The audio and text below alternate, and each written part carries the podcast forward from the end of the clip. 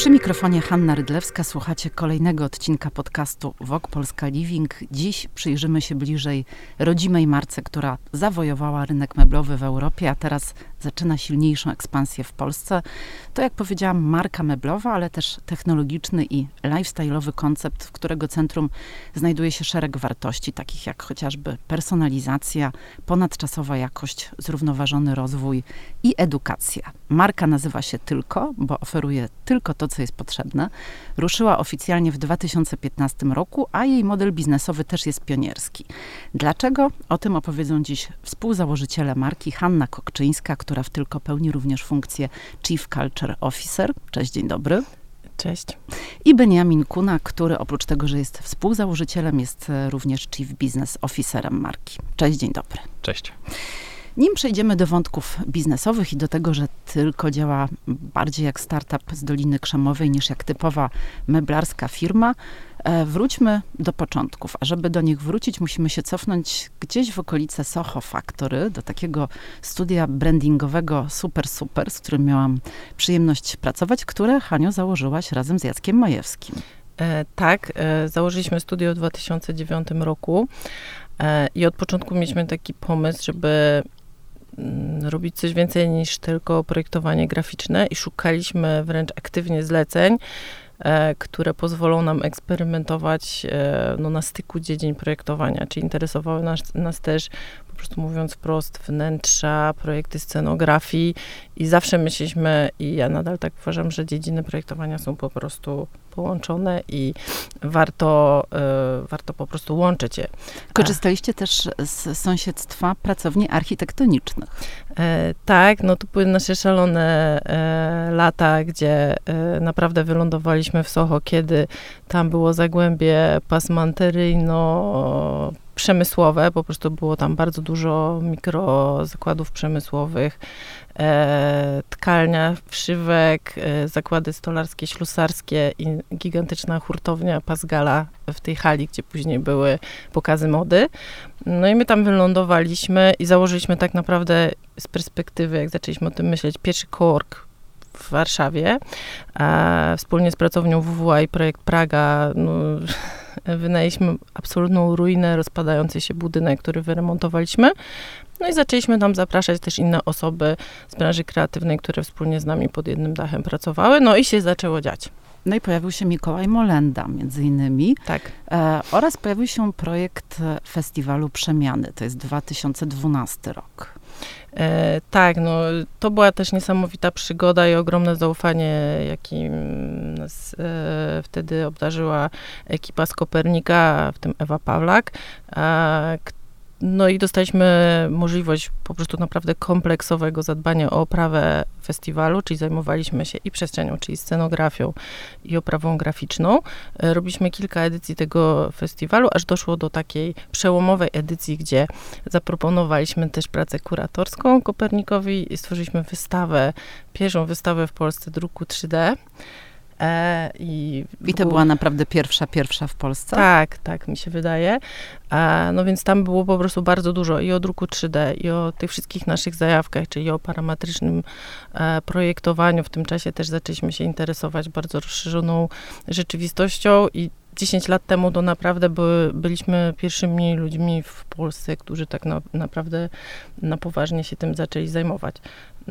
No i w tym, e, w tej edycji, podczas tego festiwalu pomyśleliśmy sobie, że spróbujemy e, zaprosić widzów e, festiwalu do tego, żeby skorzystali z konfiguratora. Czyli niektóre elementy scenografii można było zaprojektować z użyciem takiego bardzo prostego konfiguratora. No i okazało się, że ludzie w ogóle skorzystali z tego, zrobili te projekty. Mm, my je wyprodukowaliśmy. Na koniec można było je odebrać, zabrać sobie do domu. I ten eksperyment był bardzo fajny, bardzo nas ośmielił.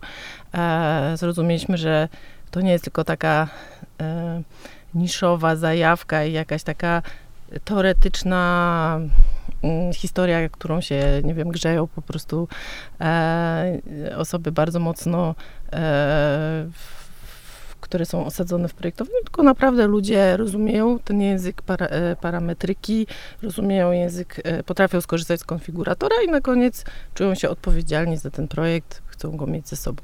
No ale jak przekuć ideę w firmę? Jak sprawić, żeby z fajnego projektu, jednak artystycznego, rozkręcić biznes? Tutaj rozumiem, że Benjamin stanął na waszej drodze i to była ta osoba, która sprawiła, że e, no, dopełniła się całość firmy tylko. Beni, opowiesz teraz historię o osiemnastce? E, dodam jeszcze tylko, że Michał Piasecki też był częścią e, tego pierwotnego składu, który, w którym wyniósł właśnie wiedzę dotyczącą parametrycznego projektowania i tego, jak za pomocą algorytmów generować formy i ten projekt Siedzisk właśnie na festiwalu Przemiany, to Mm, Robiliśmy z w dużej mierze tak, to było też jego, jego dziecko. Jeśli chodzi o to, i, i gdzie ja się pojawiłem i w którym momencie, to ja się znałem z Jackiem od bardzo dawna. Z piaskownicy? A, aż tak nie, ale zawsze, kiedy jesteśmy o to pytani, lubimy wspomnieć, że Jacek był na moich 18 urodzinach, które były dosyć pamiętną imprezą. W każdym razie, e, przynajmniej dla mnie, w każdym razie obserwowałem e, bardzo blisko to, co robi Studio Super Super, a później Studio Bridge i ze względu na tą moją przyjaźń z Jackiem często pojawiałem się w e, kominie, która jest, które było tą przestrzenią, o której mówi Hania, ta rudera, która stała się pierwszym coworkiem i jakby z dużym podziwem zawsze mm, patrzyłem na to, co, co tam się dzieje, zwłaszcza na te tematy, które były interdyscyplinarne, dotykające technologii rozszerzonej rzeczywistości, czy, czy też parametrycznego projektowania. No i w pewnym momencie ten pomysł tego, żeby połączyć rozszerzoną rzeczywistość z e, cyfrową produkcją e, i parametryką e, trzeba było przekuć w biznes.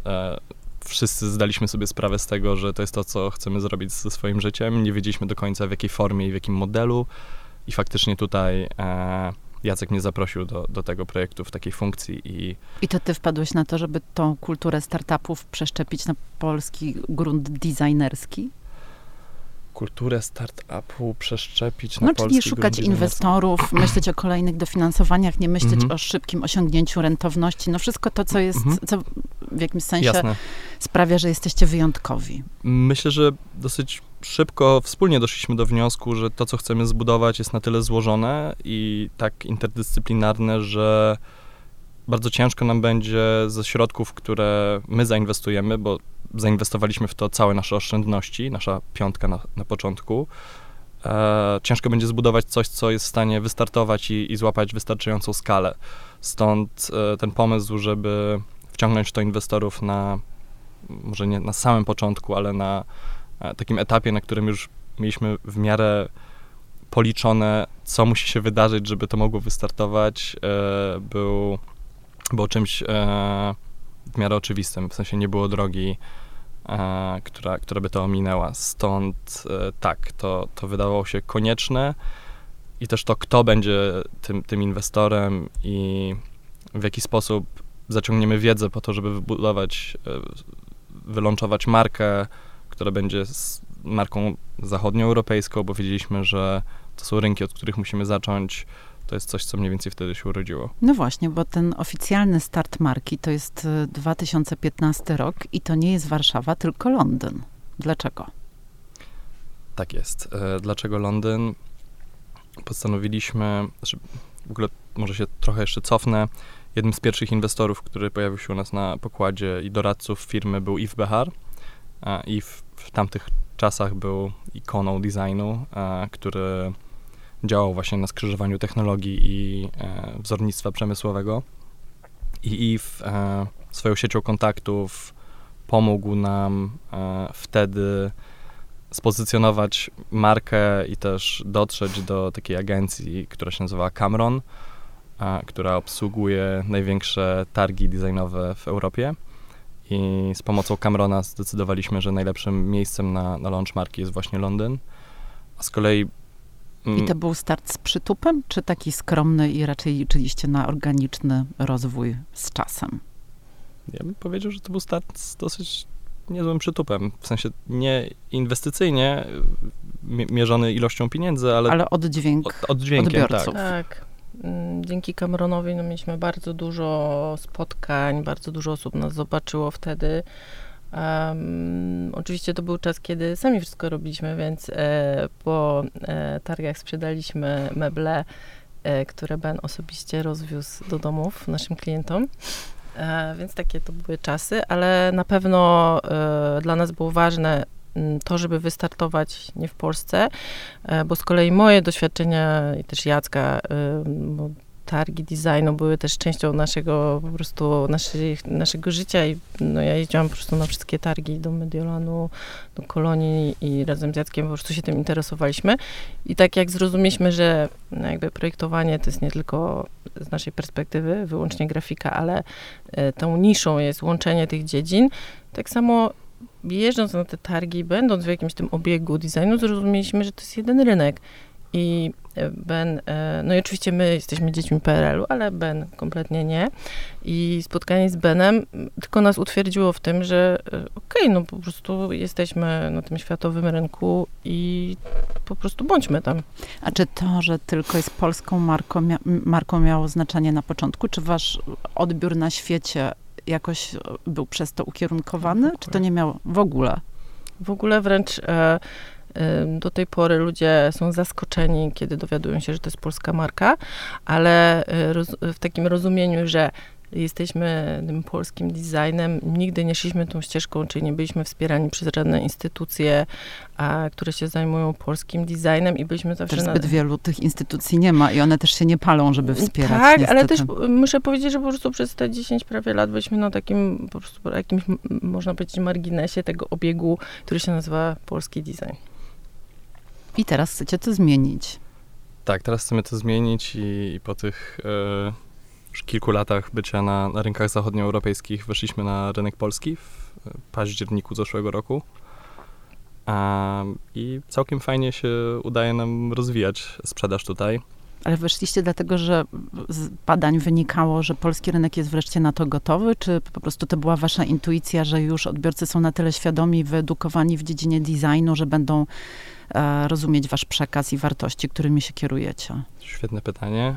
E, nie, nie wynikało nam w zasadzie z e, żadnych e, badań, że polski rynek jest na to gotowy. Bardziej czuliśmy się zobowiązani na tym etapie rozwoju firmy, żeby oferować ludziom w Polsce dobry design, ale też edukację, która przekona ich do tego, że jest to inwestycja, która jest warta e, tych pieniędzy.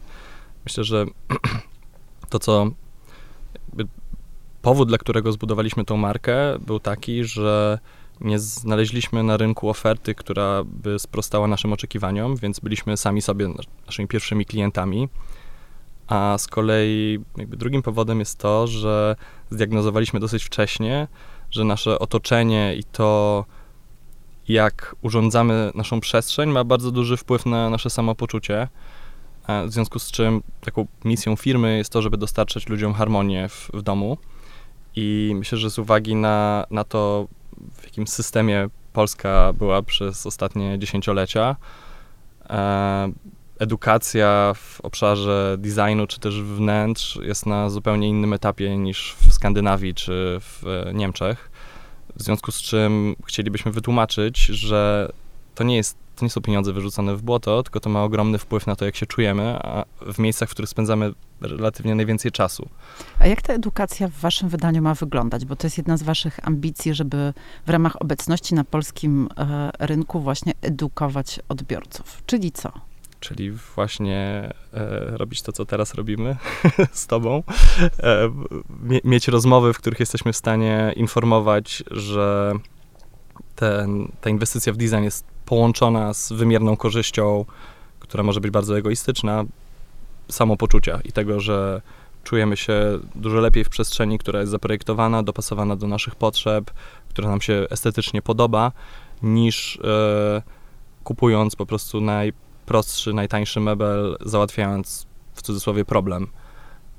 A właściwie trochę krążymy wokół tematu, a nie wiem, czy powiedzieliśmy, na czym tylko polega? Bo cały czas mówimy o wartościach, ale jeżeli ktoś was nie zna, to może nie wiedzieć, e, w jaki sposób działacie i jaki produkt oferujecie.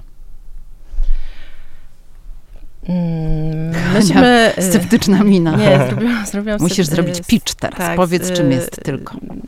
ciężko mi po prostu zacząć od początku, e, bo to wszystko też e, zaczęło się od tego i myślimy, że warto po, po, prostu zacząć od tego, jak wygląda produkcja mebli standardowa. Tak? E, projektant projektuje model, e, technolog drewna czy ekipa, która wdraża mebel, dostosowuje i optymalizuje mebel do produkcji, powstają rysunki techniczne, które zostają skierowane na maszynę. To są różne maszyny, to są piły, to są maszyny CNC we współczesnych polskich fabrykach. No i generalnie firmy robią bacze, tak? Czyli ileś mebli tego samego kształtu, rozmiaru jest produkowane magazyn i później poprzez dystrybutorów. E, są też oczywiście marki, które są dystrybutorem swoich własnych produktów, ale e, generalnie poprzez dystrybutorów te meble są dostarczane do klientów. I do no i w zasadzie ten przemysł meblarski, odkąd wszedł w fazę e, masowej produkcji, to w ogóle się nie zmienił. Wcześniej wiadomo, mieliśmy stolarza, mieliśmy meble, które były na zamówienie, a, no i oczywiście stolarz równolegle e, funkcjonował jako taka bardzo luksusowa opcja, e, wariant już e, niedostępny dla wszystkich. Trochę jak krawiec w modzie i teraz też mamy do tego powrót, więc można powiedzieć, że wracacie do korzeni trochę. Tak i mamy te dwa światy, czyli światy, świat rzemiosła, czyli mebli, które są jakościowe, dopasowane do potrzeb klienta, po prostu są na zamówienie, na wymiar, no i świat masowej produkcji, kiedy, w którym mamy niską cenę, w zamian za to po prostu jeden wzór, który powtarza się, no i po prostu klient musi sobie dopasować ten istniejący mebel, który jest dostępny do tego, co e, e, no, po prostu musi go wziąć. E, no więc nasz pomysł polega na tym, że tak naprawdę masowo produkujemy jednostkowe egzemplarze. Można to tak najprościej ująć. Co za tym stoi? Za tym stoi ogromna praca związana, no tak naprawdę E, z, nie wiem jak, jak polskie słowo, jakie to jest polskie słowo, disruption, czyli e, trochę rozwaliliśmy system technologii, e, jeśli chodzi o to zaplecze produkcji meblowej, czyli jakby ścieżka wygląda w ten sposób, że fabryka nie dostaje od nas jednego rysunku, tylko dostaje tyle, ile dziennie klienci zamówią różnych rysunków i te rysunki bez żadnego pośrednika trafiają prosto do maszyny. Czyli maszyna CNC, która jest robotem, który wycina w płycie po prostu proste kreski, kompletnie nie wpływa to na jej pracę i na czas, jakie ona te kreski robi, czyli czy ona zrobi 400 identycznych prostokątów, czy 400 e, prostokątów, które każdy ma inny wymiar. No ale więc... ja, żeby zamienić się w projektanta, muszę użyć konfiguratora tak. online i mogę jeszcze się posiłkować aplikacją z rozszerzoną rzeczywistością, żeby zobaczyć, jak e, mebel e, pasuje do mojego mieszkania. Tak, czyli e, proces wygląda tak, że wchodzisz na stronę, szukasz e, estetyki, która cię interesuje, koloru, wykończenia. Bo są też gotowe propozycje w jakimś tak, sensie, bo... na których można bazować, jakieś takie style podstawowe. Zawsze, zawsze zaczynasz od jakiejś gotowej propozycji, po to, żeby nie mieć tego tego... Efektu białej kartki. Dokładnie. Tak. I, i, I z tego poziomu, często zaczynając na przykład od danej kategorii, możesz sobie dopasować e, te, ten mebel za pomocą bardzo prostych suwaków, które po prostu przesuwasz w lewo i w prawo do twoich wymiarów, do twoich potrzeb. Możesz wybrać różne elementy, takie jak drzwi, szuflady, e, zmienić e, wymiary w różnych osiach, głębokość, szerokość, wysokość i, i też materiały i kolory. Co jest ważne, tak jak Hania powiedziała, my staramy się połączyć design z możliwością dopasowania mebla co do centymetra, czego wcześniej na rynku nie było. Zawsze to był wybór pomiędzy stolarzem, który jest w stanie zrobić mebel co do centymetra, lub produktem designerskim, który ma bardzo ograniczony wybór, często występuje w może paru wariantach. A czy ta precyzja się poprawia z każdym rokiem i te kolejne transze dofinansowania, które dostajecie, przekładają się też na, na to, że poprawiacie technologiczne parametry tego konfigura konfiguratora, aplikacji i całego systemu? Tak, nawet mamy takie pojęcie furniture as a software, które polega na tym, że my iteracyjnie jesteśmy w stanie wzbogacać mebel o kolejne funkcje, kolory, materiały i tak naprawdę ten mebel cały czas żyje i ewoluuje. Jednocześnie mamy bardzo bliski kontakt z klientem, bo w przeciwieństwie do większości marek meblowych, my znamy wszystkich naszych klientów. Nie działamy przez pośredników, tylko sprzedajemy wszystko bezpośrednio przez naszą A platformę. A było, bo 200 tysięcy e, modeli tak już wyprodukowaliście. Tak, tak. Mamy ponad 150 tysięcy klientów.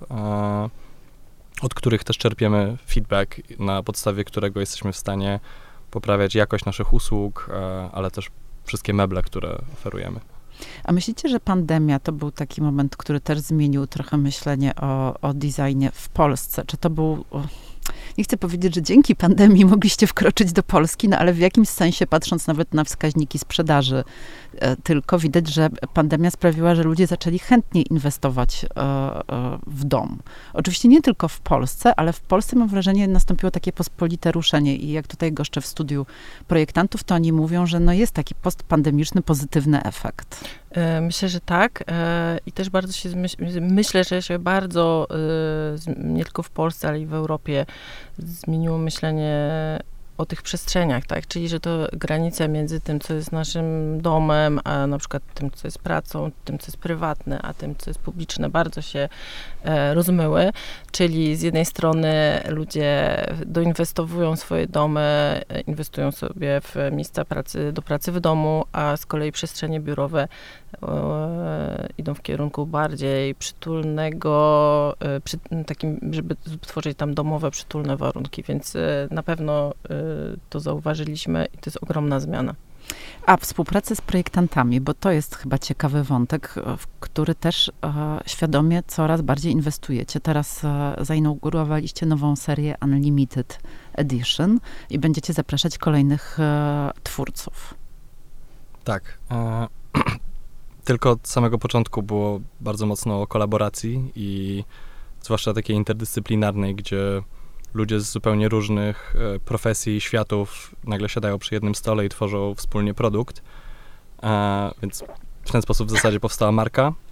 I tak też tworzymy e, każdy kolejny produkt. Ostatnia kolaboracja, o której mówisz, jest z Andresem Reisingerem. Bardzo różowa. Bardzo różowa, to jest jego taki signature color.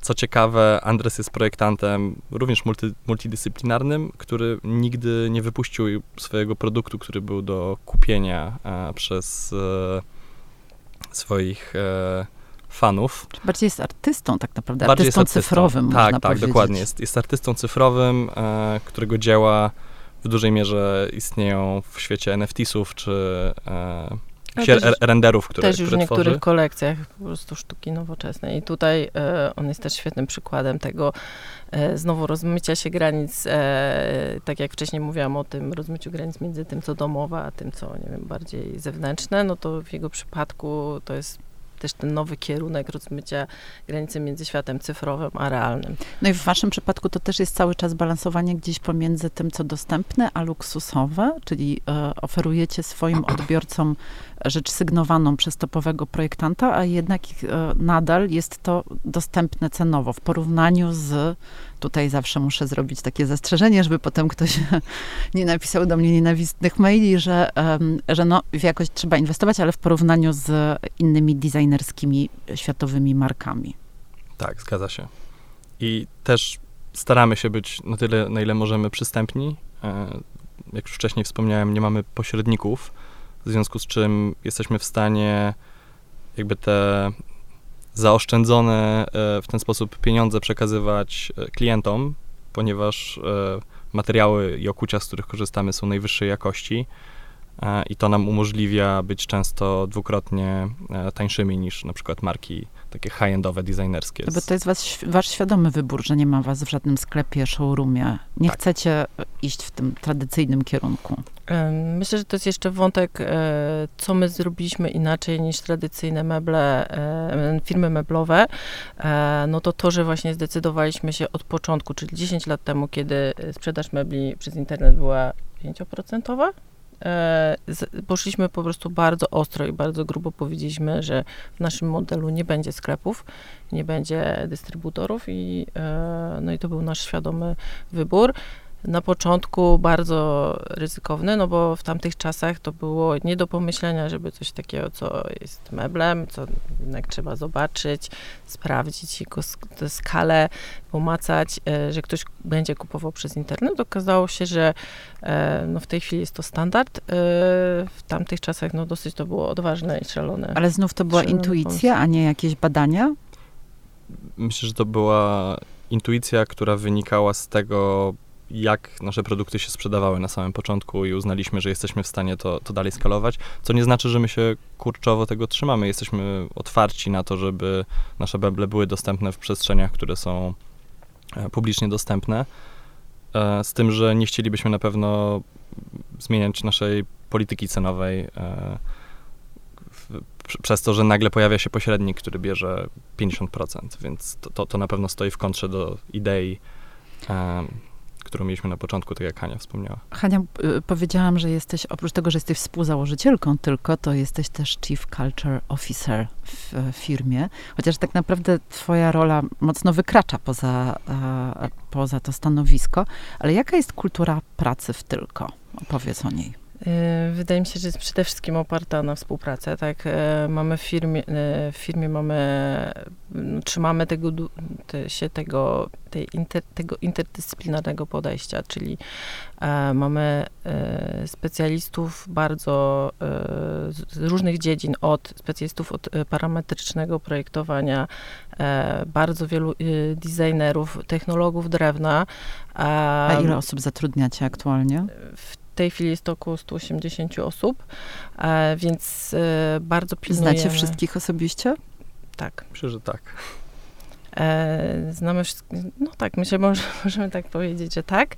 E, więc na pewno jest bardzo dużo tej współpracy i bardzo o to dbamy, e, no żeby to, co było naszą siłą na początku, przetrwało.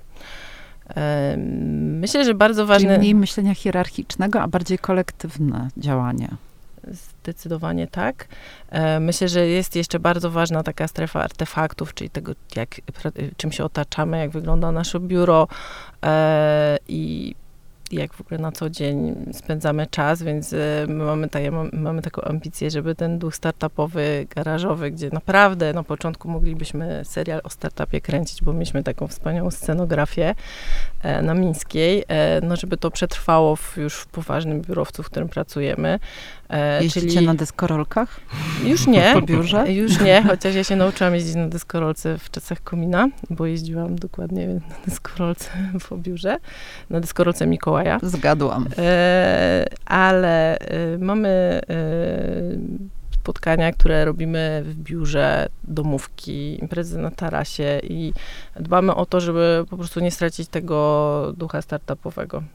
No i super ważne jest też to, że cała produkcja jest w Polsce. Tym się szczycą teraz firmy modowe, ale meblowe też. Tak, Polska jest w ogóle chyba drugim e, największym producentem mebli w, na świecie, jeśli chodzi o wolumen. Drugim albo trzecim. Tak, drugim albo trzecim. się zmienia. Tak. Um, więc mamy niesamowite zaplecze produkcyjne i też bardzo blisko pracujemy z y, producentami.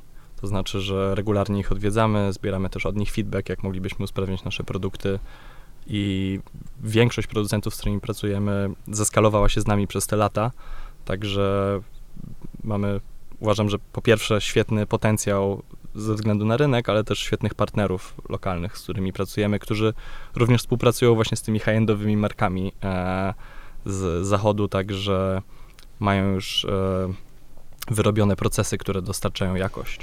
Ja tutaj tylko dodam e, jeszcze anegdotę o tym, że 10 lat temu nasza cyfrowa rewolucja branży meblowej no nie była tak e, przyjmowana z otwartymi ramionami przez producentów mebli, którzy byli bardzo przywiązani do tego tradycyjnego modelu. E, no i to była na pewno misja, żeby też e, przekonać producentów, no i kilku z nich nam po prostu wierzyło w, naszą, w, to, e, w to, co im proponujemy i poszli z nami. E, a w międzyczasie myślę, że ta technologia no, dogania nas, czyli inne firmy też prowadzają te zmiany i w ogóle cała branża się na pewno bardzo zmienia. E, produkcja lokalna to na pewno jest część um, strategii zrównoważonego rozwoju. To jest hasło, które jest dla Was ważne i to nie jest żaden greenwashing, tylko konkrety. E, Haniu, przytocz kilka faktów związanych ze zrównoważonym rozwojem w Tylko. Tak, ja w ostatnich latach bardzo mocno się wyspecjalizowałam e, w, w zrównoważonym rozwoju i zajmuję się e, e, tym w firmie. I my w ogóle wystartowaliśmy z bardzo zrównoważonym modelem, no bo już samo to, że produkujemy nie produkujemy rzeczy do magazynu, nie mamy tych pośredników, czyli produkujemy tylko i wyłącznie to, co jest zamówione, jest niesamowitą przewagą. E, czyli inne firmy muszą się teraz w tym kierunku transformować, a my zaczęliśmy od tego, więc to już jest bardzo, bardzo e, mocna rzecz. I od początku, e, wtedy jeszcze bardzo intuicyjnie, e, tak jak mówił Ben, robiliśmy rzecz, którą sami chcielibyśmy kupić, więc od razu zadbaliśmy o to, żeby opakowania były z kartonu, nie wrzucaliśmy tam plastiku. E, zaczęliśmy produkcję ze sklejki, czyli jest bardzo zrównoważony, trwały materiał, w którym w porównaniu na przykład z płytą wiórową nie ma aż tak wiele kleju, który jest, y, który jest po prostu też bardzo y, wytrzymały i długo żyje. No i to jest ważne, że te meble można składać i rozkładać wręcz w nieskończoność, bo w którymś z wywiadów powiedzieliście, że rekordzista 8 razy przeprowadzał się z meblem tylko. Mm, tak. I ten e, mebel nie ucierpiał na tych przeprowadzkach. Znowu wracając do początku, w momencie, w którym e, tworzyliśmy m, tylko, mieliśmy bardzo dużo doświadczeń ze składaniem różnych mebli z różnych firm.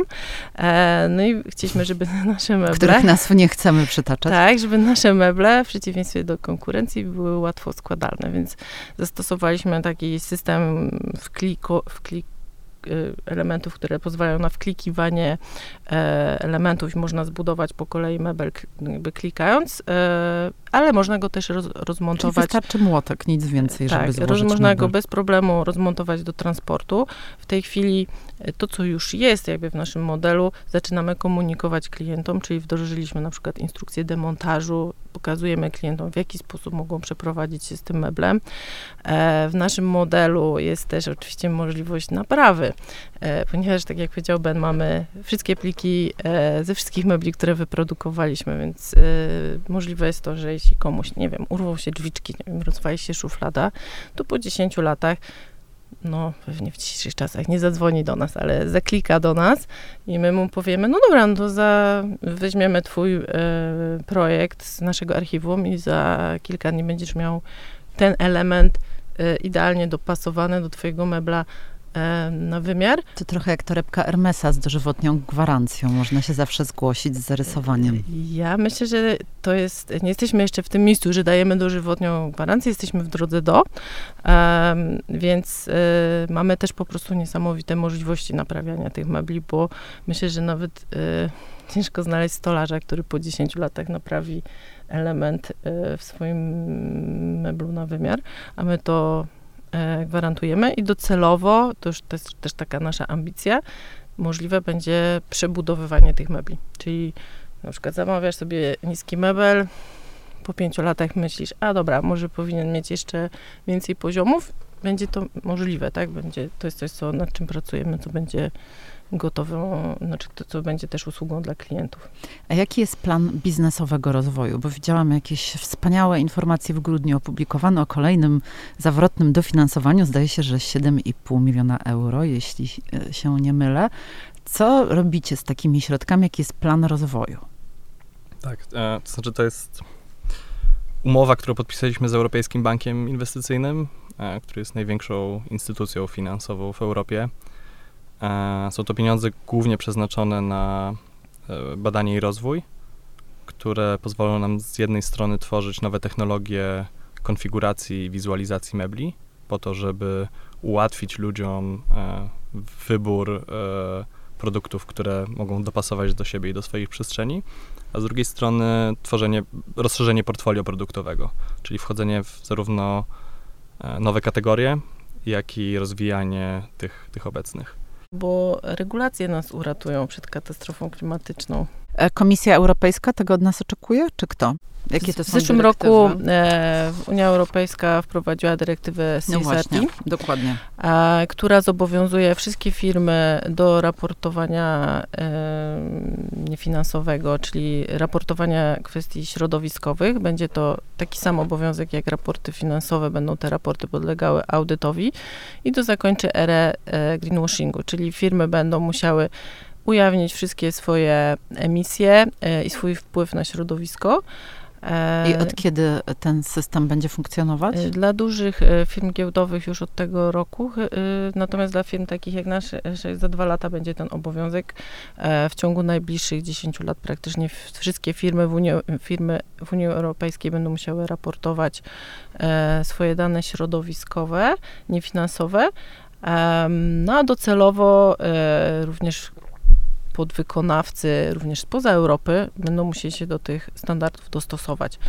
E, I to więc- są raporty, które będą publikowane do wiadomości publicznej. tak, mm, więc y, to, co my zrobiliśmy, y, już takich naprawdę dużych konkretów, to w zeszłym roku, y, za, w tym roku, za poprzedni rok opublikowaliśmy pierwszy raport właśnie już zgodnie z tym standardem e, mm, SRS? SRS. e, Pierwszy w Europie. Pierwszy w Europie.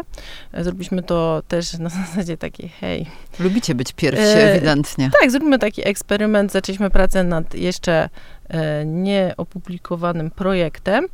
E, no i naprawdę było to bardzo duże osiągnięcie, że e, zrobiliśmy pierwszy raport, zrobiliśmy już według tych standardów i też policzyliśmy cały nasz, e, całą naszą emisję dwutlenku węgla we wszystkich trzech zakresach, tak? No bo zakresy są, pierwszy i drugi to są zakresy takie związane z tym, co należy do, można powiedzieć, do biura, a większość firm produkcyjnych i najtrudniej policzyć ten, te, te emisje, ma emisję w e, tym zakresie trzecim, czyli e, w całym produkcie. I też tam najtrudniej jest tę emis- te emisje ograniczać. Dzięki temu, że policzyliśmy wszystkie trzy zakresy, e, dokładnie wiemy, jaki jest nasz wpływ, jakie mamy emisje i już wiemy e, konkretnie, w których obszarach możemy redukować. Jak e, startowaliście, nie było takiej firmy nie tylko na polskim, ale też na europejskim rynku. A jak jest teraz? Jak jeździcie po świecie, e, odwiedzacie targi e, branżowe, oglądacie wystawy, czy są jacyś naśladowcy, a może są inne firmy, które mają nowatorski według was i wart podpatrzenia model?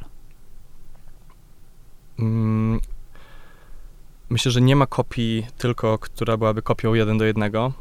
Co ciekawe, te różne światy, które łączymy, wydają się być jednak trochę bardziej skomplikowane w e, połączeniu niż się e, powierzchownie wydaje. To też często w rozmowach z inwestorami padało, e, padało py- pytanie, jak duża jest bariera wejścia, żeby stworzyć to, co e, my stworzyliśmy, albo żeby to zreplikować.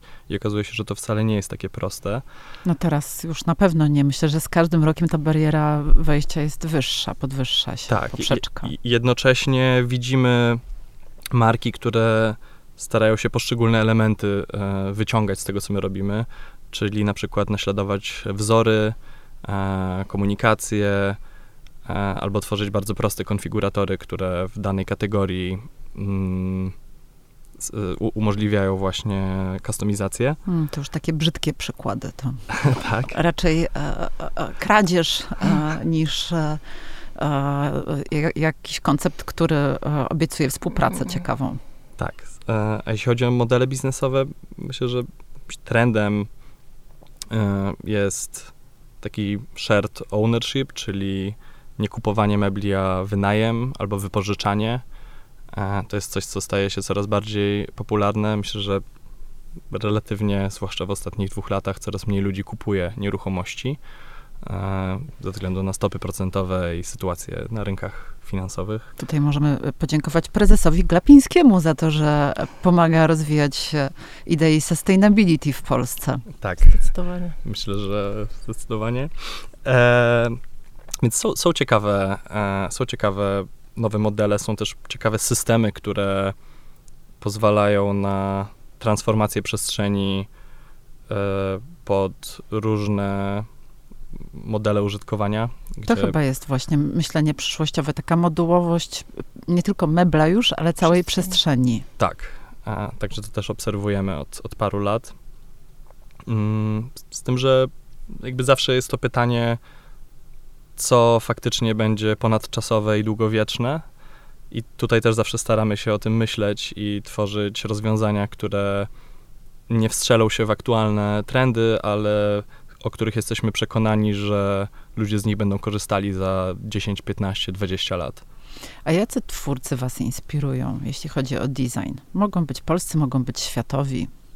Mm, Ja jeszcze może powiem e, szerzej i nawiążę do tego, co Ben powiedział, no bo wydaje mi się, że nasze meble są bardzo mocno osadzone w e, modernizmie i e, no, te idee modernizmu i te no i ci twórcy nas inspirowali i są tutaj bardzo dużą ten język jest podstawą e, tego, co my zrobiliśmy. A mówi to absolwentka Wydziału Wzornictwa. Tak.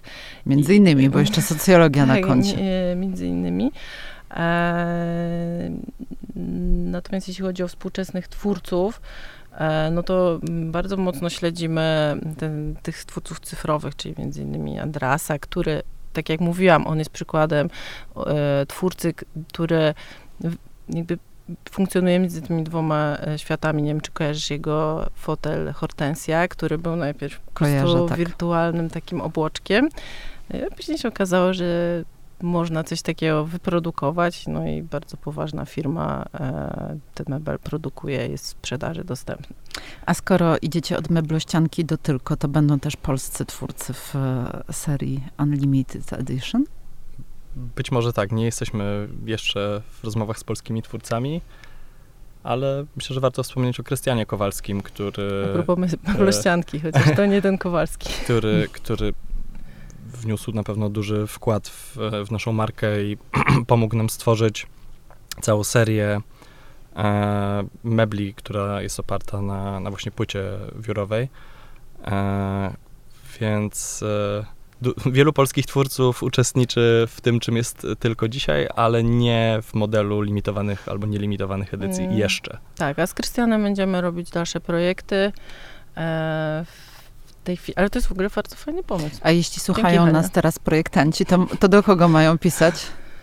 Jeśli słuchają nas teraz projektanci, A na pewno słuchają. czy też architekci wnętrz, z którymi rozwijamy cały program współpracy, to zapraszamy do kontaktu. Jeśli chodzi o architektów wnętrz, to mamy całą zaku- zakładkę na, na stronie. Benjamin czy Hania?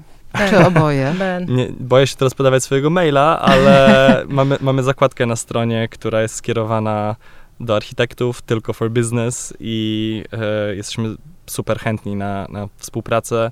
Jesteśmy w stanie zaoferować naprawdę atrakcyjny model, w którym e, dzielimy się zarówno prowizją, jak i zniżkami, ale też dajemy e, obsługę, w, której, w ramach której jesteśmy w stanie oferować dodatkowe korzyści e, w konfiguracji.